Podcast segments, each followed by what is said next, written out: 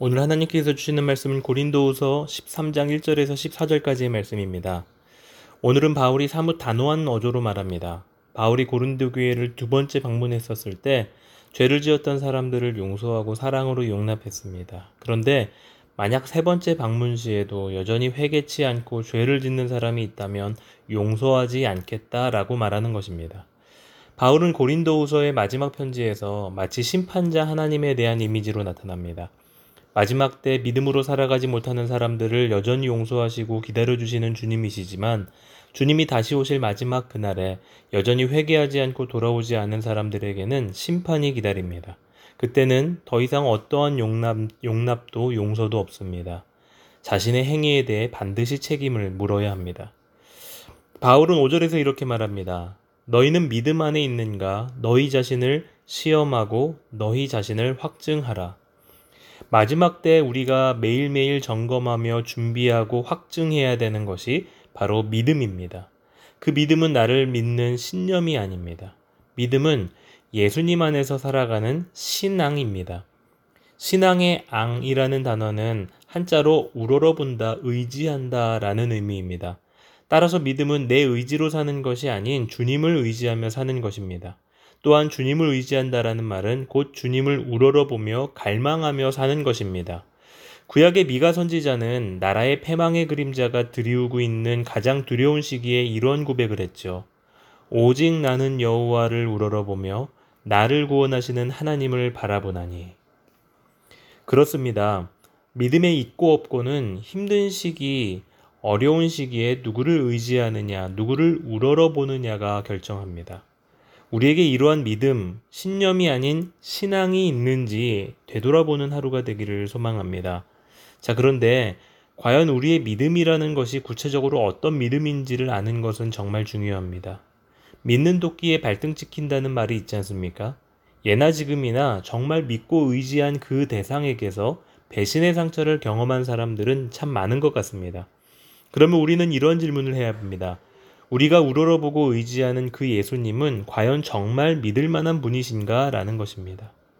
오늘 바울은 우리 중심에 먼저 예수님이 계신다라는 것을 선언합니다. 그리고 그 예수님을 믿는 우리의 믿음의 중심에 부활이 있음을 말합니다. 사절 말씀에서 말, 바울은 말합니다. 그리스도께서 약하심으로 십자가에 못 박히셨으나 하나님의 능력으로 살아계시니 우리도 그 안에서 약하나 너희에 대하여 하나님의 능력으로 그와 함께 살리라. 바울과 디도와 그의 동역자들은 연약한 사람입니다. 그러나 약하신 예수님이 십자가에서 죽으셨지만 강하신 하나님의 능력으로 부활하셨다라는 사실은 약한 그들에게 어려움 속에서도 포기하지 않고 복음을 증거하고 말씀을 선포하는 자리에 계속 서게 할 수 있는 원동력이요 힘이었습니다. 즉 예수님의 부활은 믿음의 분명한 실체를 보게 하고 그 실체를 통해 소망을 품게 하는 능력입니다.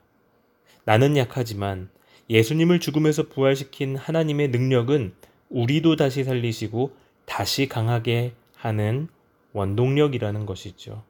그렇기 때문에 예수님은 정말로 믿을 만한 분이시다라는 것입니다. 이것이 우리의 믿음의 실체입니다. 우리의 믿음은 예수님이 다시 사신 하나님이시오. 그분의 부활이 하나님의 능력의 실체임을 고백하며 끝까지 그 능력을 의지하며 살아가는 것입니다. 부활에서 믿음이 완성되는 것입니다. 우리는 마지막 때를 살아갑니다. 그리고 이 마지막 때에 하나님은 우리에게 믿음을 요구하십니다. 그리고 우리는 이 믿음으로 살아가야 합니다. 그리고 바울이 마지막으로 고린도 교회를 방문할 때 믿음으로 산 사람들에게는 기쁨의 자리이지만 믿음을 버리고 산 사람들에게는 심판과 정죄의 두려움의 자리가 되는 것처럼 우리도 마지막 다시 오실 주님의 날을 기다리며 두려움이 아닌 기쁨과 소망으로 살아가야 할 것입니다. 이 마지막 때에 주님은 우리의 믿음을 요구하십니다. 믿음으로 살아갈 것을 요청하십니다. 마지막 때에 믿음으로 살아가는 결단이 있는 오늘 하루가 되시기를 원합니다. 그리고 어렵고 힘든 시기 변함없이 예수님을 의지하고 그분을 우러러보며 부활의 소망을 품고 승리하는 하루가 되시기를 주님의 이름으로 축복합니다.